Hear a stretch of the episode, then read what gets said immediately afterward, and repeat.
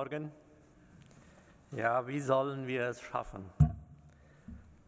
Ich möchte euch alle nochmal begrüßen von auch meiner Seite und ganz besonders auch die, die am Livestream sind. Ähm, heute vor, bevor ich herkam, rief mich noch ein Bruder dieser Gemeinde an und sagte, du warst von der Predigt an Ost, ja. Aber ich will hier am Darp te können. Ja, kannst du dort auch noch herziehen. Und so ist es ja, ja. Er kann es später schauen. Ich weiß nicht, was ich ihm alles gesagt hatte, aber er wollte gerne die Predigt äh, hören. Und äh, eine andere Person, die wahrscheinlich jetzt im Moment 120 Kilometer im Südosten wohnt, die gab dann an, wie viel Millimeter es geregnet hatte, über 100 Millimeter. Und ich finde es so gut, dass wir dies Livestream haben und dass man das dann auch im Nachhinein nochmal sehen kann oder auch gerade jetzt in diesem Moment. Äh, vielleicht hatten ja einige auch gedacht, es wird sowieso ein verregneter Sonntag, also brauche ich das Hemd schon nicht zu bügeln für den Sonntag. Ja, es wurde uns schon der Vers gelesen aus Jakobus 3.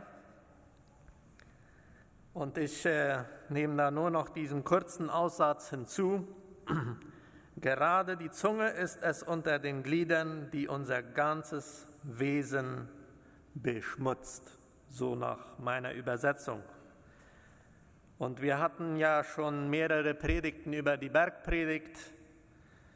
Ähm, in der einen der Predigten sagte der Prediger dann, es ist besser, dass eins der Glieder verdirbt, als dass der ganze Leib in die Hölle fährt. So sehr wichtig ist es, dass wir auf unsere Zunge achten. Früher, als ich klein war, dachte ich, okay, eines meiner Glied, Glieder, die mir am meisten zu schaffen machten, waren meine roten Haare. Und ich wünschte mir ein Gewinde im Hals und ich könnte meinen Kopf mal losschrauben und einen anderen raufschrauben mit schwarzen Haaren. Aber ich habe gemerkt, das war, ist gar nicht das Problem. Das viel größere Problem ist unsere Zunge. Das größte Problem an unserem Körper ist unsere, unser Reden. Und heute soll es über dieses Reden gehen, aber auch nachher über Vergeltung, Versöhnung und Liebe. Denn es ist ein Teil dieses Textes aus der Bergpredigt und wir predigen ja mehrere Predigten über die Bergpredigt in diesem Jahr und dann auch noch andere Themen. Die Seligpreisungen, die Bergpredigt ist eigentlich ein Teil der Bibel, die uns schon sehr bekannt ist. Ich kann mich sehr gut erinnern, dass wir als Jugend oft darüber diskutiert haben. Äh, besonders wenn es darum geht, die linke hinzuhalten und die rechte dann auch noch und sowas, äh, war es jetzt so gemeint oder nicht und wir haben als Jugend darüber diskutiert, gebe ich ihm den Mantel und den Rock, beides, wenn jemand betteln kommt. Und so haben wir eben viel darüber diskutiert, was bedeutet wirklich all das, was in der Bergpredigt gesagt worden ist. Zum Einstieg möchte ich sagen, mir fällt sehr auf, dass Jesus, als er die Bergpredigt predigte, sagt er, er sah die Menschenmenge und er setzte sich auf einen Berg und seine Jünger versammelten sich um ihn. Dann begann er sie mit folgenden Worten zu lehren. Und äh, das hört sich so, er wird mal das ganze Volk belehren, aber hier ist im ersten Moment seine Jünger gemeint und das Volk dürfte zuhören. Es ist ja auch ein bisschen lästig, wenn das Volk immer dazwischen redet. So haben sie eben zugehört und Jesus hat gepredigt. Es ist so radikal, die Bergpredigt, dass es, wie schon im Lied gesagt ist, wir, wir, wir können es manchmal nicht schaffen. Wir können es sowieso nicht schaffen. Und so kommen wir langsam zu der Überzeugung, dass die Bergpredigt oft wie ein Ideal dasteht. Ein Ideal, nach dem wir streben können. Und in unserem Text äh, sagt es dann ganz zuletzt im Vers 48, Kapitel 5, Vers 48, ihr aber sollt in eurer Liebe vollkommen sein, wie euer Vater im Himmel es ist. Und das sieht uns ziemlich schwierig. Es geht heute in diesem Text in erster Linie um das Thema der Worte, die töten. Worte, die Menschen verletzen, Worte, die Menschen runtermachen. Aber es geht auch um Versöhnung. Und oft ist das auch mit Worten gemacht. Und dann gibt es wieder die Liebe, die dann auch oft mit Worten gemacht wird. Und das Gegenteil dann die Vergeltung, die meistens mit der Hand gemacht wird, ab und zu auch mit Worten. Immerhin sind die ganzen Verse Fingerzeige Gottes für unseren Alltag. Und ich kann euch sagen, dass ich bei der Vorbereitung gemerkt habe, dass in meinem Leben sehr oft die Verse aus der Bergpredigt mir Fingerzeige gewesen sind. Selbst meine Bekehrung war ein Vers aus der Bergpredigt, der mich mit 17 Jahren dazu brachte, mich ganz für Christus zu entscheiden und mich taufen zu lassen.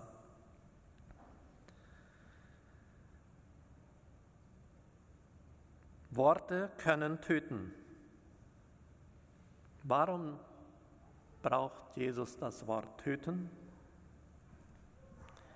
Es ist so radikal und doch brauchen wir das im Alltag zu oft. Vor einigen Wochen hatten wir ziemlich Stress und sprachen als Missionare über einen Schamanen, der da viel Unfug antrieb in einer Siedlung. Es war jetzt mal nicht bei den Adoreos. Und ich sage so pauschal, die einfachste Lösung wäre ja, den Schamanen umzubringen. Natürlich war das ironisch gemeint. Wir bringen ja heute nicht jemanden um, aber auch Worte können Menschen töten. Ich möchte in dieser Predigt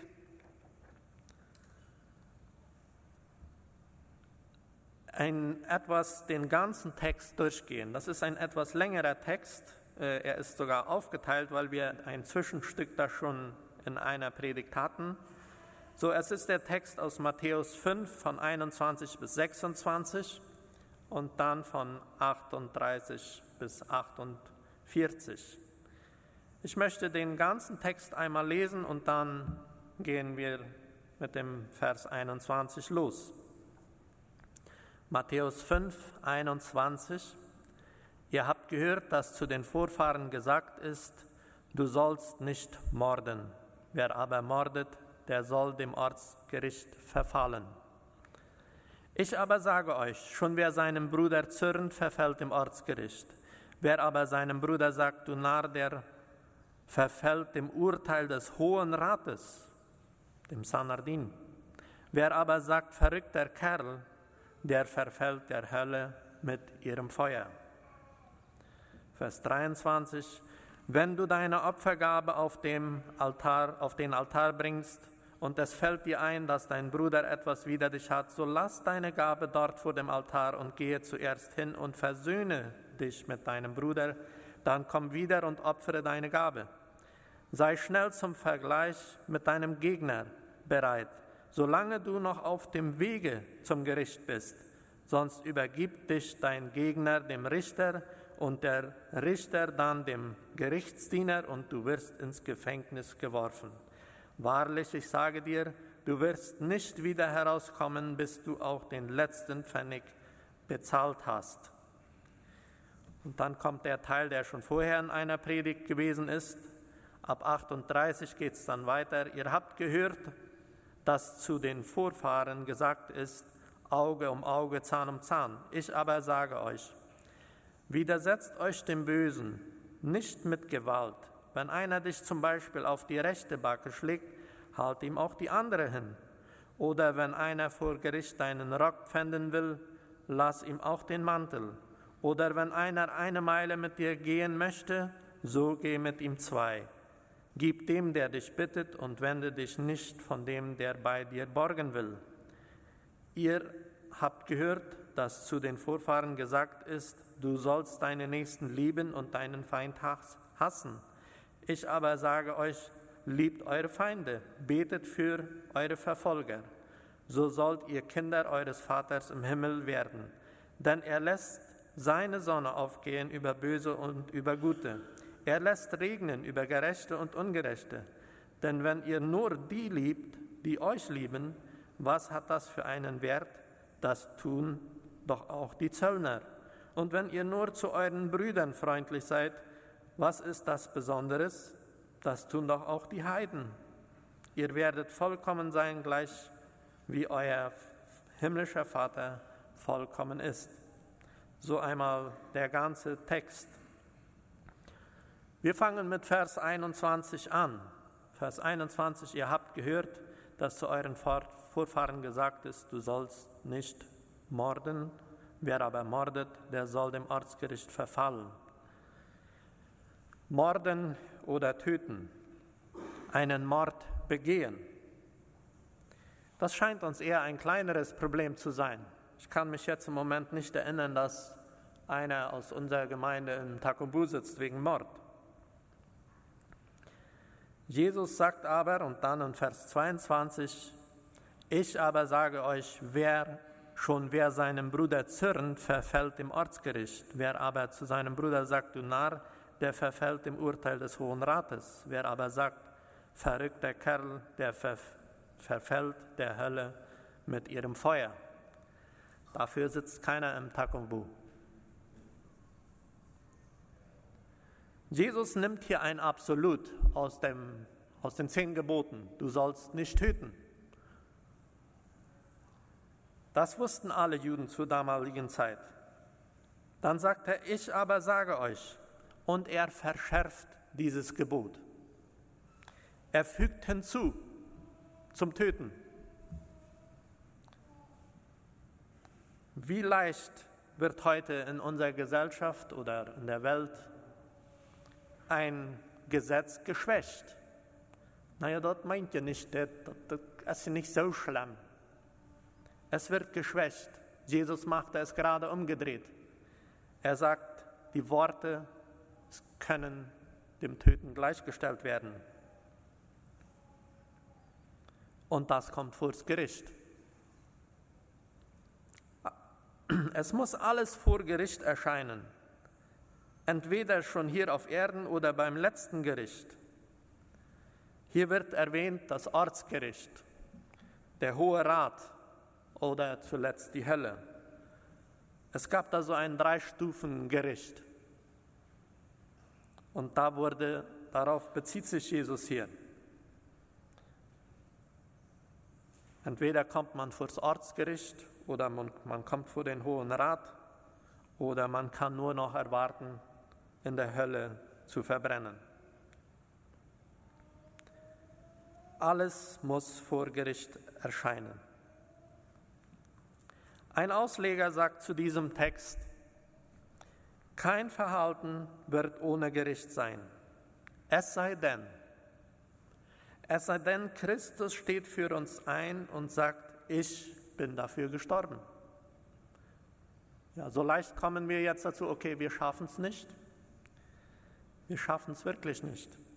Aber Christus ist ja dafür gestorben. Und das ist unsere einzige Rettung.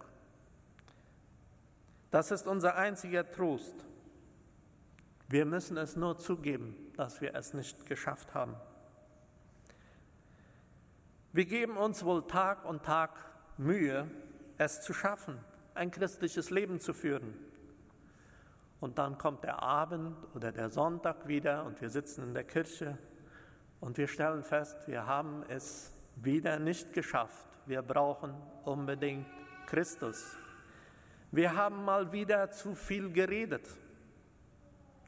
Wir sind mal wieder zornig geworden auf unseren Nächsten.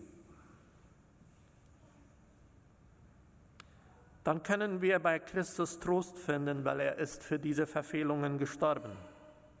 Selbst Paulus schreibt in Römer 7, ich elender Mensch, wer wird mich erretten?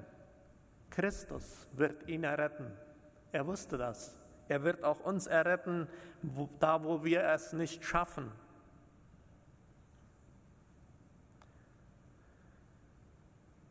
Die Rede vom Zürnen oder jemand als Narr erklären oder noch schlimmere Worte stehen im direkten Gegensatz zu den Geboten, die Gott gegeben hatte. Zum Beispiel in den zehn Geboten steht, du sollst nichts Falsches reden. Dann gleich später steht dann auch, du sollst deine Nächsten lieben. Im Neuen Testament steht dann, du sollst Gott, deinen Vater, lieben und deinen Nächsten wie dich selbst. Jemand aber als Narr zu erklären oder böse auf ihn zu sein, das ist das Gegensatz von ihn lieben. Worte haben mehr Macht, als wir es oft wahrhaben wollen. 2006 kam ein Film raus über Indianer von Mittelamerika, die Mayas. Und in diesem Film wird die Grausamkeit dieses Volkes beschrieben. Wikipedia hat da so ein bisschen erklärt, wer die Mayas sind, wann sind sie auf ihrem höchsten Niveau gewesen und warum sind heute nur noch Ruinen da. Der Film zeigt, wie die Mayas mal wieder ein anderes Indianervolk in Gefangenschaft genommen hatten und ihre Lust daran hatten, sie zu ermorden, sie zu opfern. Und die kleinen Kinder, die das mit ansehen mussten, des Volkes, das in Gefangenschaft worden, geführt worden war, die sahen das mit zu.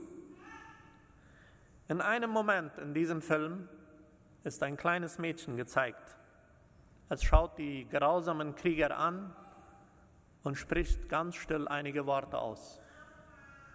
Die Worte sind so ernst gemeint, dass selbst die Maya-Krieger die grausamsten Krieger, die jede Menge Morde begangen, erstarren vor Schreck.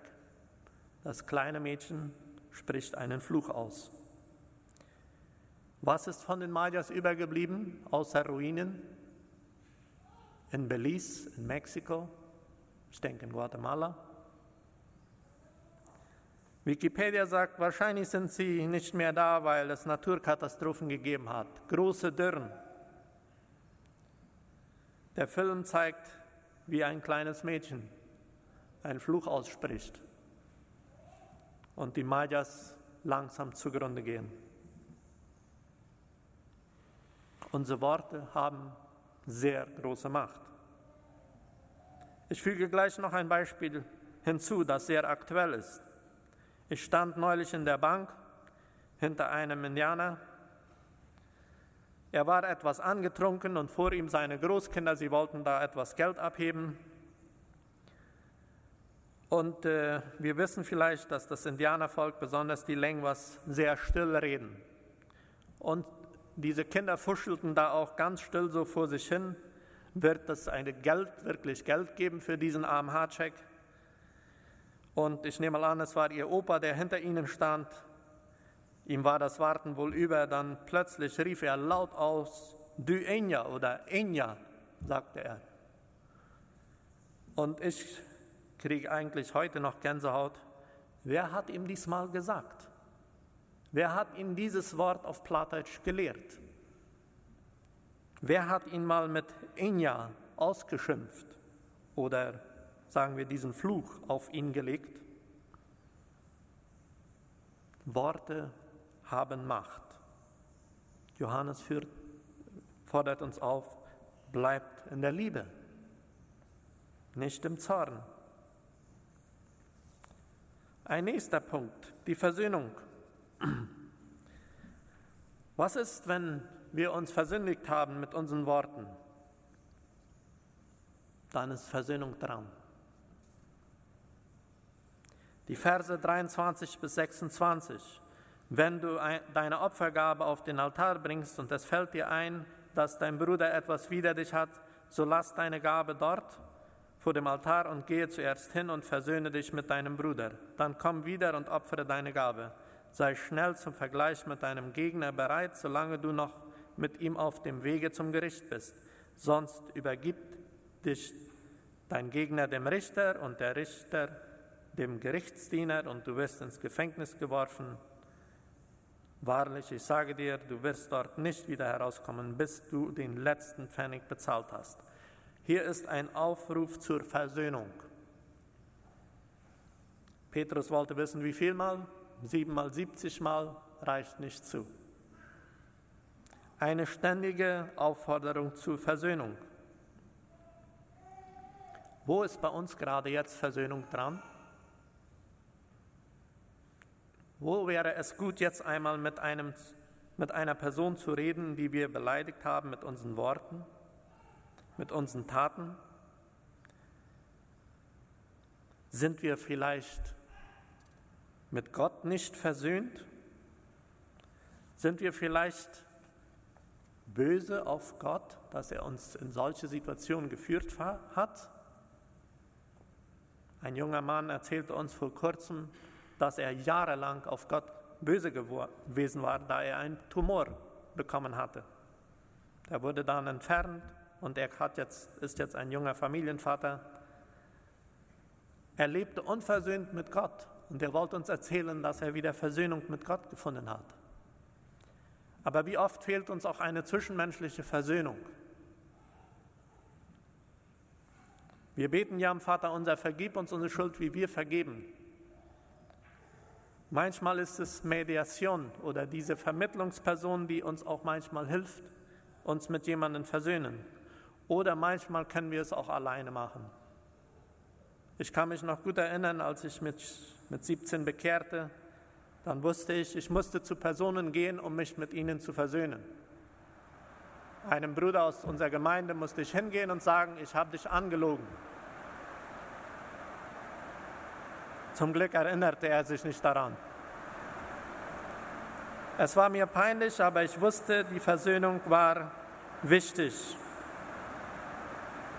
Und manchmal ist es auch wichtig, in dem Moment, so, ich kann mich noch gut erinnern, der Moment, wo ich hinging und sagte, ich will mich mit dir versöhnen.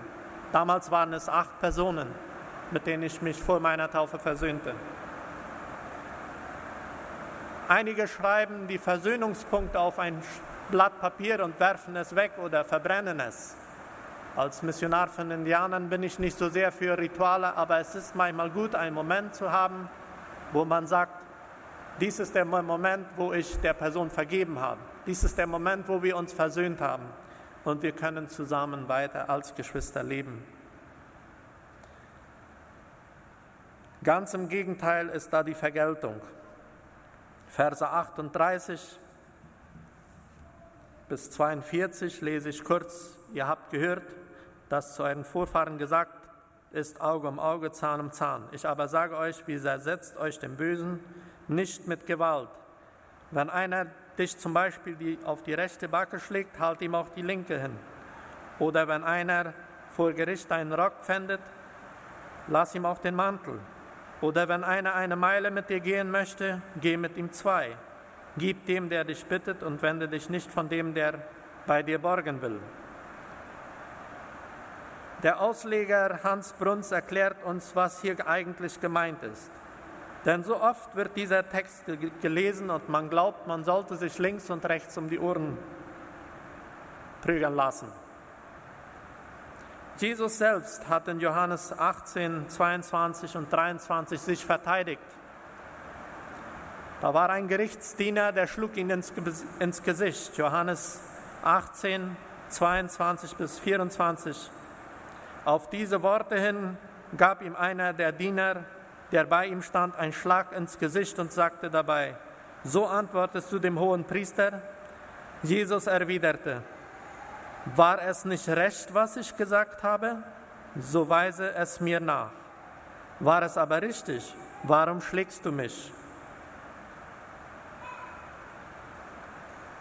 Nicht immer war es angebracht, die linke Wange hinzuhalten. Jesus selbst fragte, ob es falsch oder richtig war. Was damals aber gemeint war, dass wenn jemand sagt, okay, es ist richtig, dass du mich geschlagen hast, bitte schlag mich nochmal, weil ich habe mich wirklich verschuldet. Und so war es auch mit dem Mantel. Wenn ich mich verschuldigt hatte und jemand sagte, dieser hat sich an mir verschuldigt, ich will, dass er mir meinen, seinen Mantel, seinen Mantel gibt, ja, dann sollte ich ihm noch mehr geben, weil ich mich schuldig fühle. Man gab ein Kleidungsstück als Pfand, bis das geregelt wurde. Und man sollte dann zwei geben. Es war ein Aufruf zum Frieden. Natürlich ist hier heute keiner, der sagt, ich habe ein Problem mit dem Bruder, er soll mir ein Kleidungsstück geben. Aber es geht darum, Versöhnung statt zur Vergeltung. Es geht darum, Frieden zu suchen es geht darum, eine Meile weiterzugehen. Es geht darum, jemanden mehr zu begleiten, finanziell, emotionell, als zu wenig. Was aber, wenn es richtig schlimm wird, wenn die Sünde so groß geworden ist, dass sich die Regierung einschalten muss? Dann sagt uns Römer 13, Vers 4, die Regierung oder ja, der Staat trägt das Schwert nicht umsonst. Und dann muss sich der Staat dafür einsetzen. Denn sie ist Gottes Dienerin und vollzieht das Strafgericht an dem, der Böses tut. So in Römer 13,4. Aber die Rache, die Rache, das ist Gottes Sache. So 5. Mose 32, 35. Es ist nicht unser Problem mehr. Es ist schon abgegeben worden. Wir vergelten nicht mehr Böses mit Bösem.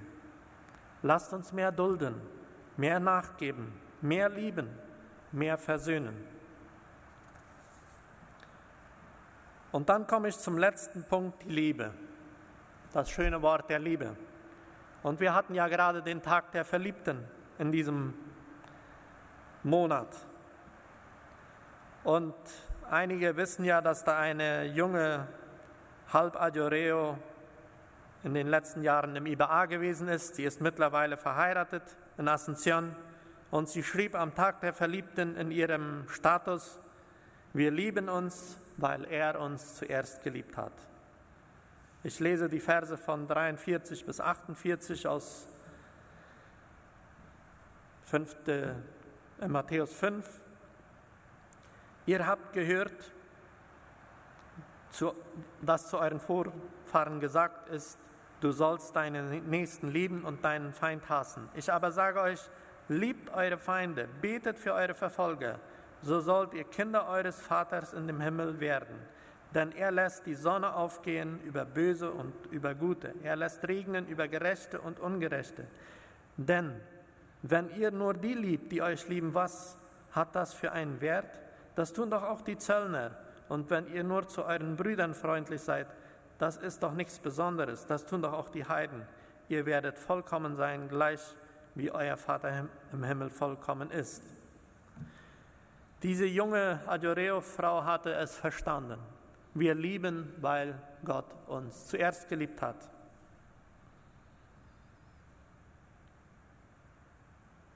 Und sie schrieb es am Tag der Verliebten ihres, ihren Status. Sie liebt ihren Ehemann, weil Gott sie geliebt hat. Was tun wir Besonderes, wenn wir nur die lieben, die uns lieben? Wenn wir unsere Freundesgruppen haben und nur da uns zusammensetzen und zusammen feiern? Wir tun nichts anderes wie andere Menschen. Hier aber ist eine Aufforderung, auch die zu lieben, die nicht unsere Freunde sind. Vor mehr als 20 Jahren wohnten wir in Yalvesanga und es meldete sich ein Ehepaar aus unserer Gemeinde und sagte, wir wollen euch heute nach der Gemeindestunde zum Essen einladen. Ich war wie vor den Kopf geschlagen. Was hatte diese junge Familie dazu bewegt, uns einzuladen? Wir kannten sie nicht. Wir waren wohl Brüder in der Gemeinde, Geschwister, aber sie haben gerade dieses angewandt, die zu lieben, mit denen sie nicht mal befreundet waren. Es hat uns damals sehr gut getan und es war das, was dieser Text sagt, die zu lieben, die nicht unbedingt unsere Freundesgruppe ist. Denn das machen all die anderen. Und wenn, wir, wenn das all die anderen machen, dann machen wir als Christen schon keinen Unterschied. Ich fasse kurz zusammen. Worte können töten. Ja, unsere Worte werden mit Totschlag gleichgestellt. Sie haben Macht und wir müssen für unsere Worte vor Gericht. Von den Maya-Indianern sind nur noch Ruinen übergeblieben. War es der Fluch dieses kleines, kleinen Mädchens? Natürlich, es war nur ein Film. Aber was hat es bewirkt? Worte? So wie Paulus sind auch wir elende Menschen, die es nicht alleine schaffen. Wir schaffen es nicht alleine und wir werden Jesus brauchen. Und dafür ist ja auch Jesus für uns gestorben, damit wir es in den Himmel schaffen. Der zweite Punkt war Versöhnung. Jesus ruft uns auf, uns auf dem Weg zum Gericht mit dem zu versöhnen, mit dem wir auf dem Weg zum Gericht sind. Sonst wird der Richter uns dem Richterdiener übergeben und der Richterdiener wird uns ins Gefängnis werfen und wir werden unsere Schuld bezahlen müssen. Lasst uns uns mit unseren Nächsten versöhnen, mit denen wir in Unversöhnlichkeit stehen. Sehr gerne will Satan uns das nachschleppen. Er sagt, oh, du hast da noch diese eine Sache, die schleppst du mit ihm mit. Manchmal fühlen wir uns sogar gut so, okay, der hat das noch gegen mich getan. Der ist schlimmer wie ich. Unsere Selbstgerechtigkeit, auf die pochen wir dann. Und wir sind nicht bereit, uns mit jemandem zu versöhnen. Lasst uns uns versöhnen mit den Mitmenschen und ganz besonders auch mit Gott. Der dritte Punkt ging es um Vergeltung. Gott sagt, die Rache ist mein. Die Regierung trägt das Schwert nicht umsonst oder die Waffen. Wir aber sollen lieber dulden, wir sollen lieber verzeihen, wir sollen lieber eine Meile weitergehen mit jemandem, der es nötig hat. Und der letzte Punkt, da ging es um die Liebe. Lasst uns lieben, denn er hat uns zuerst geliebt. So sagt es diese junge Adjoreo-Frau am Tag der Verliebten. Lasst uns uns untereinander lieben, denn Gott lässt es regnen über Gottlose und über Gottesfürchtige. Er lässt die Sonne aufgehen, er liebt sie. Lasst uns lieben, denn er hat uns zuerst geliebt. Das schenkt uns Gott. Ich möchte zum Abschluss einige Liedertexte lesen und damit auch den Gottesdienst abschließen möchten wir dafür aufstehen und es ist ein Gebet, dieses Lied. Und damit ist der Gottesdienst dann geschlossen. Ein reines Herz, Herr, schaffen mir. Schließ zu der Sünde Tor und Tür, vertreibe sie und lass nicht zu, dass sie in meinem Herzen ruhen. Dir schließe ich auf des Herzens Tür. Ach komm und wohne du bei mir, treib alle Unreinigkeit hinaus und mache deinen Tempel draus. Lass deines guten Geistes Licht und dein hellglänzend Angesicht erleuchten mir Herz und Gemüt, o Brunnen unerschöpfter Güt, und mache dann mein Herz zugleich an Himmelsgut und Segenreich, gib Weisheit, Stärke und Verstand, aus deiner milden Gnadenhand. So will ich deines Namens Ruhm ausbreiten als dein Eigentum und dieses achten für Gewinn, wenn ich nur dir, Herr, ergeben bin. Amen.